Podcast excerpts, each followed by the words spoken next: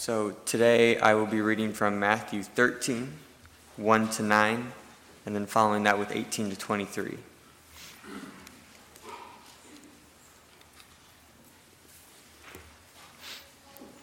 And I'm reading from the NRSV, just so you know.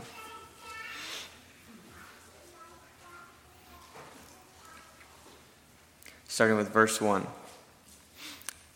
That same day, Jesus went out of the house and sat beside the sea. Such great crowds gathered around him that he got into a boat and sat there, while the whole crowd stood on the beach. And he told them many things in parables, saying, "Listen, a sower went out to sow. And as he sowed, some seeds fell on the path, and the birds came and ate them up. Other seeds fell on rocky ground, and where they did not have much soil, and they sprang up quickly, since they had no depth of soil. But when the sun rose, they were scorched, and since they had no root, they withered away. Other seeds fell among thorns, and the thorns grew up and choked them. Other seeds fell on good soil, and brought forth grain, some 100-fold, some 60, some 30. Let anyone with ears listen." And now 18. Hear then the parable of the sower. When anyone hears the word of the kingdom and does not understand it, the evil one comes and snatches away what is sown in the heart. This is what was sown on the path. As for what was sown on rocky ground, this is the one who hears the word and immediately receives it with joy.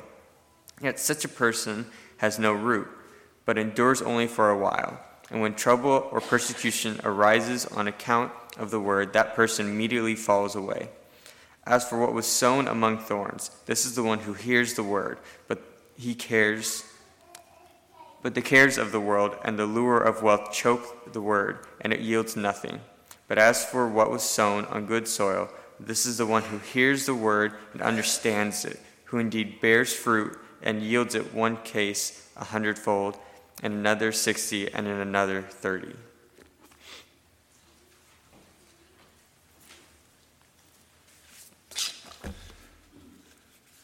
Morning.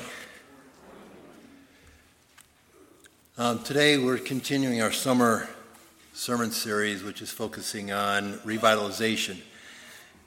Laying some additional groundwork for discussions and discernments that will continue within our congregation and meetings throughout this next year. Last month in June, we spent time centering on revitalization in Christ, being centered upon the sovereignty, the peace, the love that Jesus Christ offers and provides for all of us. And during this month, the month of July, we're going to be discussing revitalization in community, fellowship of believers, ministering, discipling with one another, supporting one another, encouraging. And so today, as Corey just read, we're looking at the parable of the sower and the seed. And so the seed, the gospel of Christ, and as gotquestions.com refers to it, the word of the kingdom. That is offered, that is dispersed by the sower. And then Jesus refers to four responses that we have as we hear the offering of that seed. So a couple of questions to start. How do you know if something is identified as being important to remember and understand? And also, how do you know if something viewed or heard is reliable and consistent? And I would answer that if something is deemed as important, you may have multiple individuals refer to that same story within their report of events and what they've heard. And if something is reliable, then chances are there'll be a consistency. You'll hear the same story. It will be reliable, it'll be consistent, it'll be true. And so as I share some of that and my next comments, I do understand that Matthew, Mark, and Luke were written from similar perspectives, and they did have some common resources for their writings. Now, depending on the source that you refer to and that you identify with parables in the Bible. There may be considered to be anywhere from 35 to 40 different parables of Jesus in the Synoptic Gospels, Matthew, Mark, and Luke.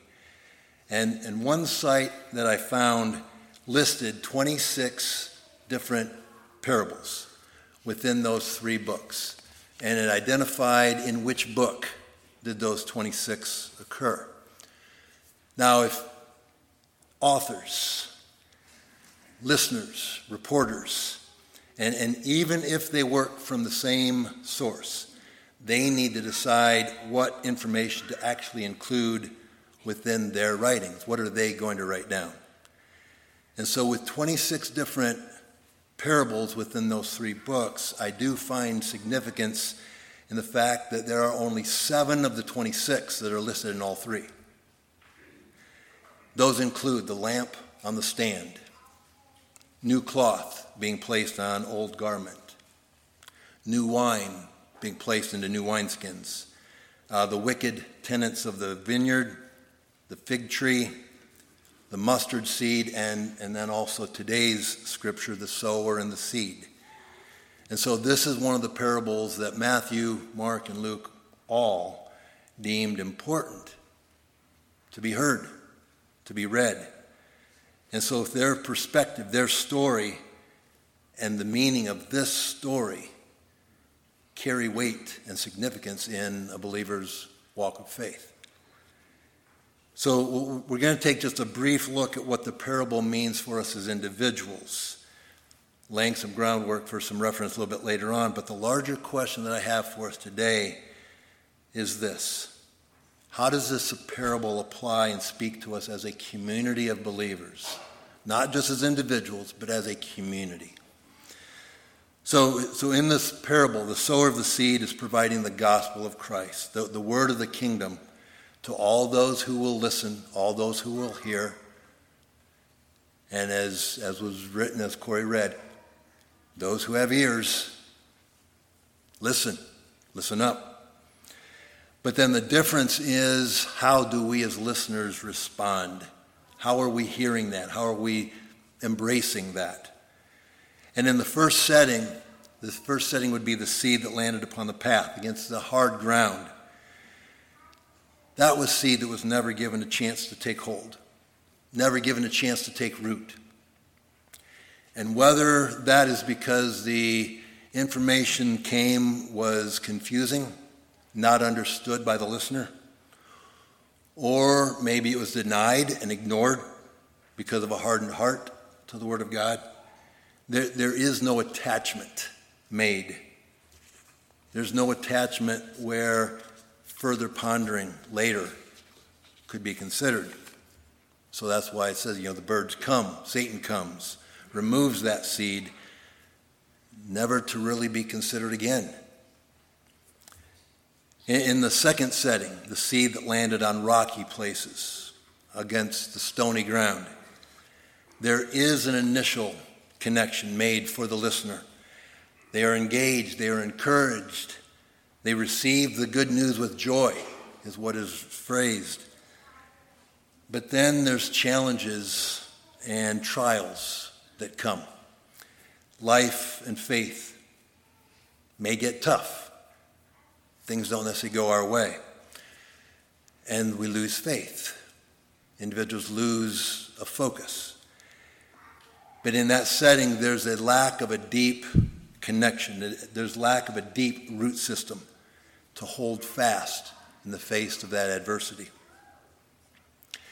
And then the third setting, the seed that landed among the thorns, is one where the listener may initially experience growth, but then the thorns choke that out.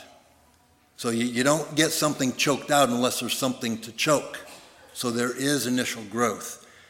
But then the thorns would be distractions, temptations, the availability of wealth, the availability of something that takes our focus. And it could just simply be the worries and concerns that we face on a daily basis in life. We lose focus. And so the seed gets choked out, with time, focus, and energy going somewhere else. somewhere other than God's Word. But in the fourth and the final setting, this will be the seed that falls upon the good soil. These will be the ears and hearts that are prepared to listen to hold dearly to God's Word. That allows the faith life of the listener to flourish and to grow. And a good crop is grown.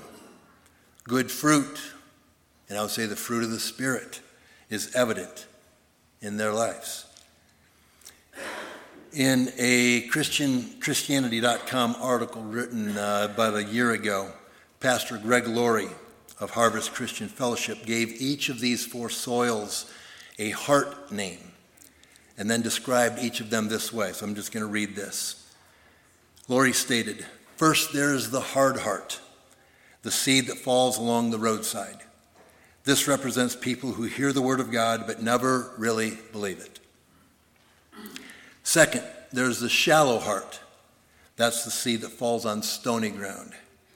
This signifies the people who hear the Word of God and receive it with joy, but because there's no root to sustain them, they wither. Third, there's the crowded heart. And this is the seed that falls on ground where weeds choke out its growth.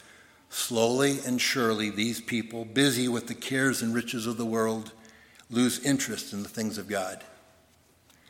And finally, there is the fruitful heart that receives the Word. The seed falls on good ground, and the plants produce a rich harvest. So that would be Laurie's view of how those would be described. And in addition, from his book titled The Parables of Jesus, Bible theologian James Montgomery Boyce labeled each of these hearts similarly. The first two, he refers to the hard heart, the beaten pathway, and the shallow heart, rocky soil, in the same way that Laurie did. But then he also, for the thorny soil, he refers to it as the strangled heart. And for good soil, he refers to it as the open heart. So I think each of those gives just a description of what is our heart as we listen, as we hear God's Word. And it's our reception of that seed. That's determined by our preparedness, by our preparation. That's the condition of our hearts. So as we sit and listen to sermons like today, or we do our daily devotions, or we discuss and we discern within our Sunday school class or our Bible studies, wherever those things may be, those times spent in the Word, I'm confident that we tend to place ourselves in category number 4, fruitful and open hearts. That's what we are desiring to have, and that's right. We desire to understand the truths that are revealed in Scripture. And we hope to display in our lives good fruit led by the Spirit of God.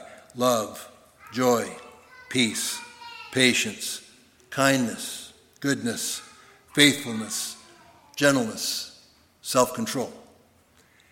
We desire to hold true to our faith in good times and in bad times, challenging times. And we desire to glorify God in our words and deeds.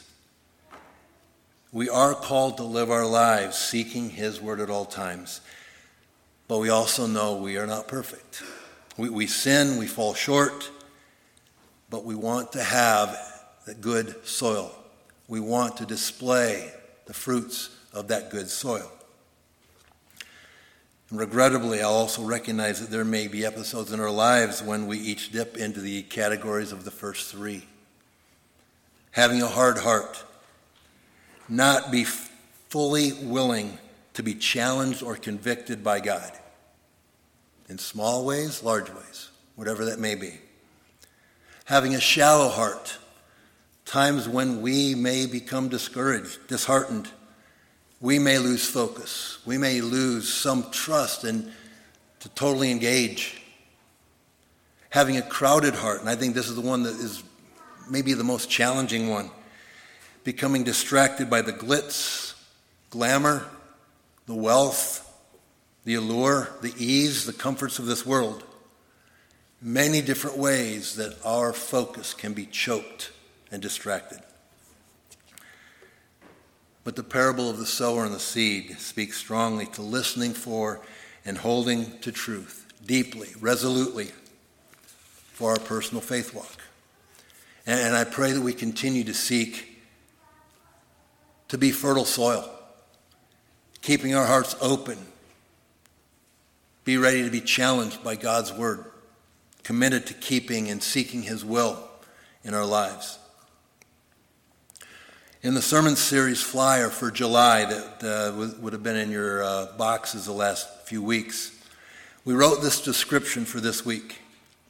Revitalization requires a community to minister to support, and encourage one another in our faith walk. And so my main point goes along with this then. Again, how does this parable apply and speak to us as a community of believers? How does this parable apply as we look to be revitalized? And part of that discussion that we've had with revitalization would be growing in numbers, but more importantly, growing in fellowship and growing in faith. Where and how are we revitalized as a community? So how do I minister to, encourage those around me who may display the characteristics of hardness, shallowness, and chokedness of hearts, while also recognizing there may be times that I tend to go there, but again, we're seeking to be fertile soil. Now, individuals with these characteristics will either have no interest in being part of our community, new Christians that we're looking to draw in, or maybe are willing to be just on the fringe, again, not fully engaged, therefore led astray, but available and liable to be distracted. How do we minister to those individuals and even within our own congregation?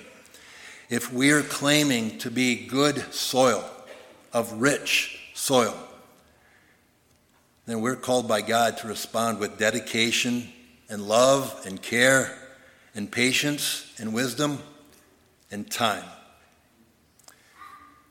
For that person with a hard heart, the seed tossed along the path, I think of the story of Rosaria Butterfield and Reverend Ken Smith. I'm not going to go through all the details of that, but I've referred to that in the past. But Rosaria Butterfield was teaching in the English department and women's studies program at Syracuse University from 1992 to 2002. Was in a lesbian relationship, a proponent of women's studies, things that we would not propose, but living next door to the Smiths, pastor of the church.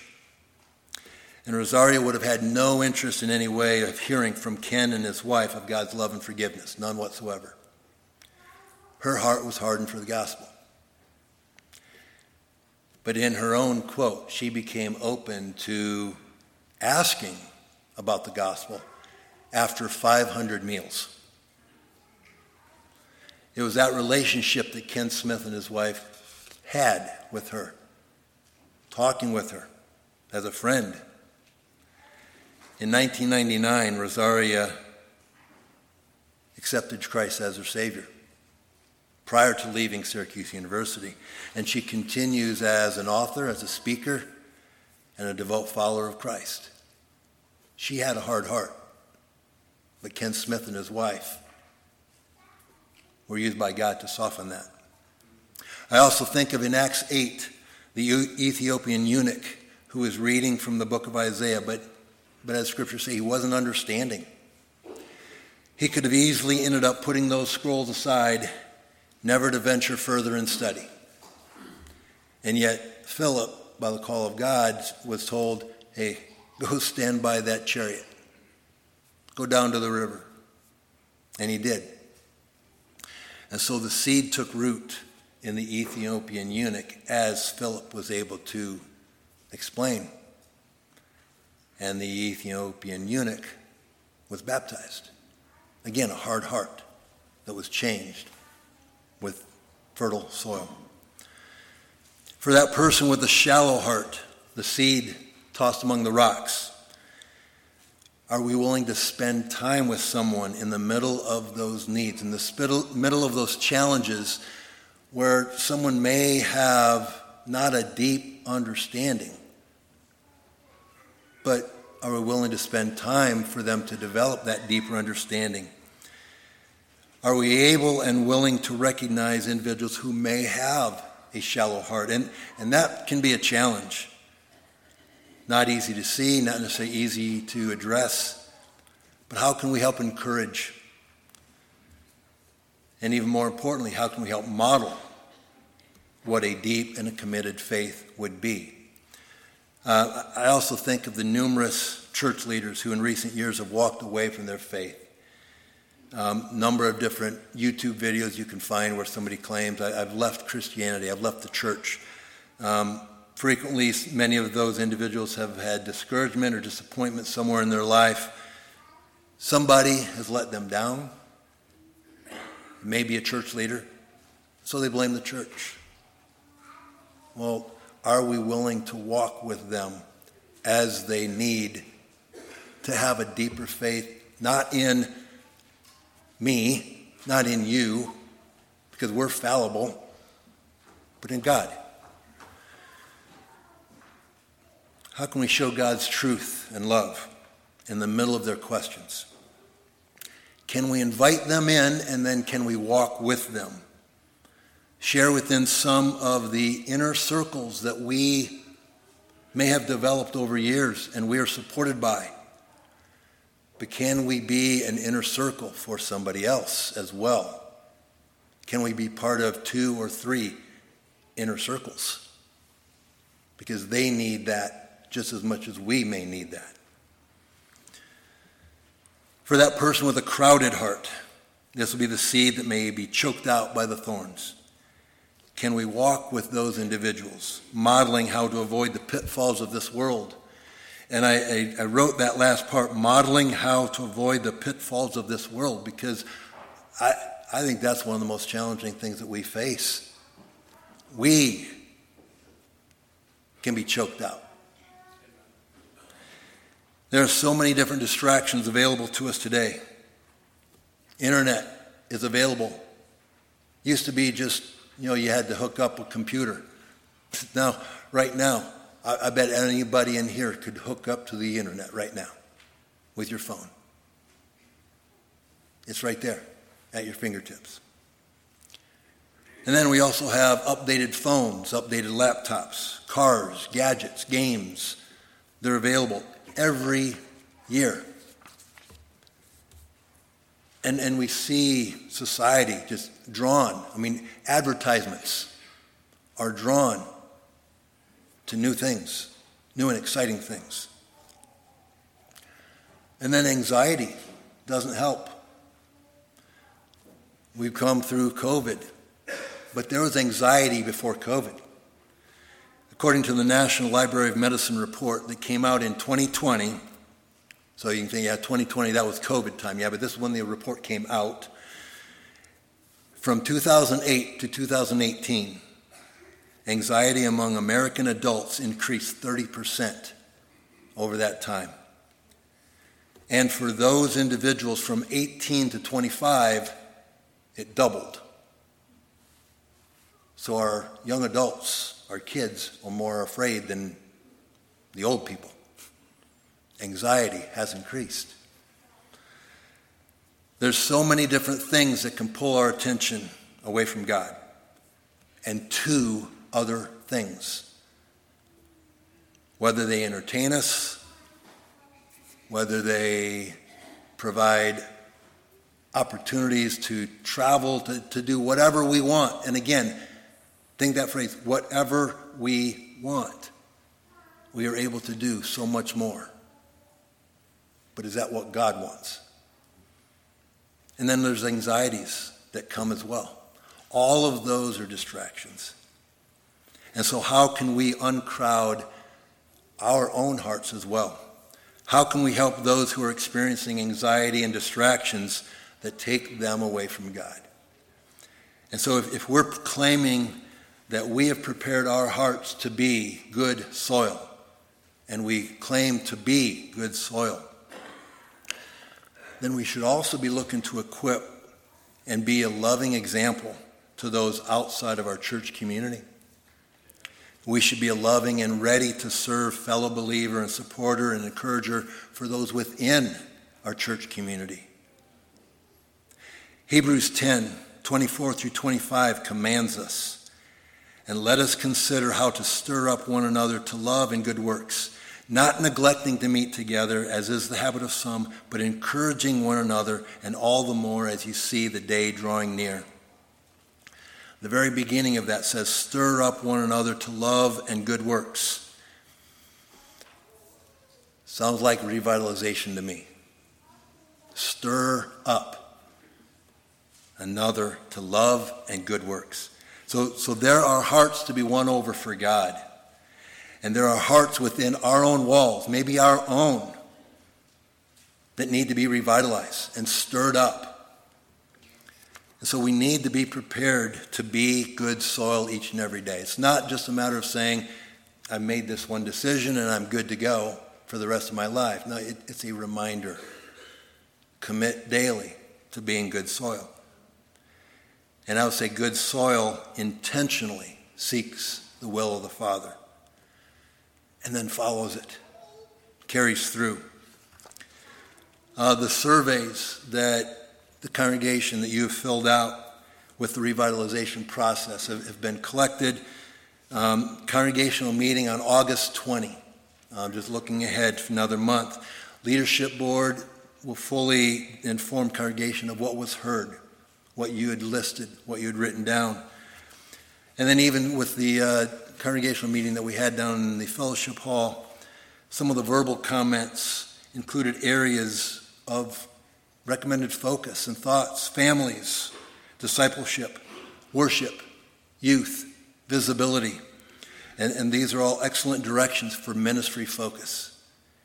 And as discernment continues within our congregation over the next month and year,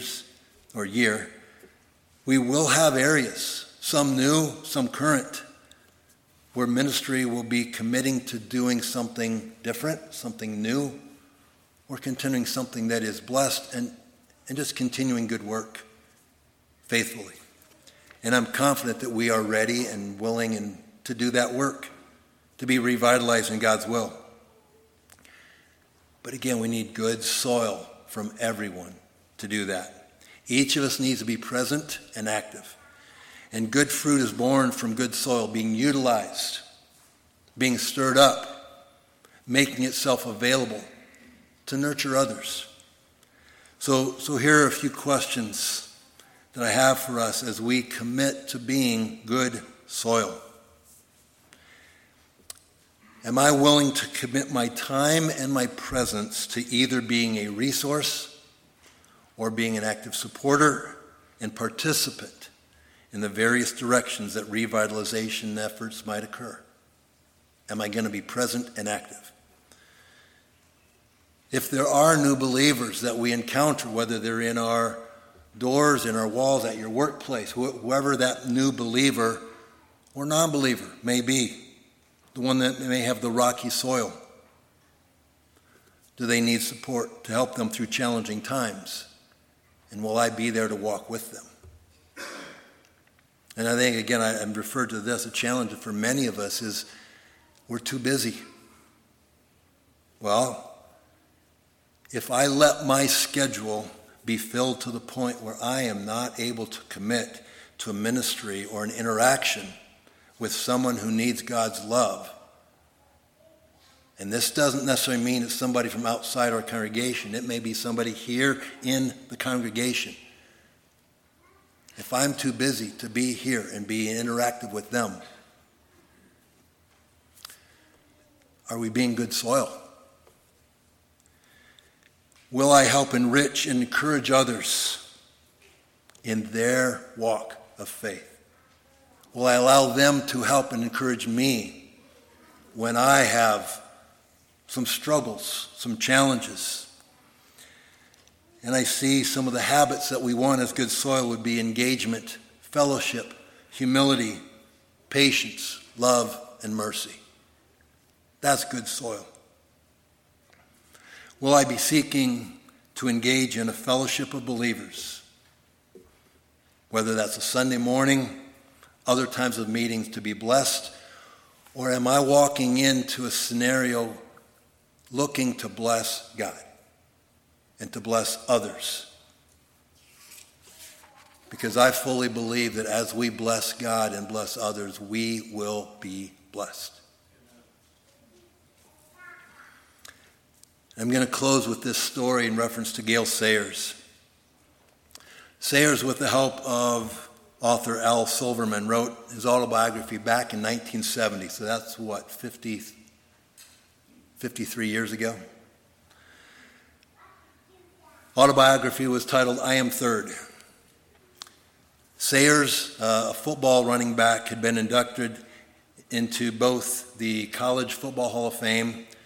He had played at University of Kansas from 1962 to 64, and also the Pro Football Hall of Fame.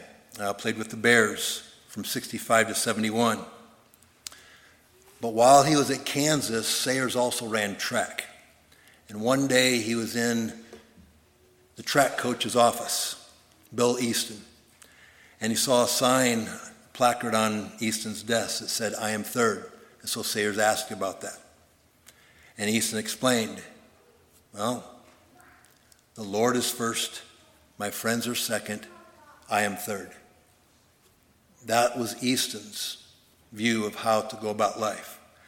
And so Sayers took that, ended up having a medallion made with that phrase and wore it during his playing career.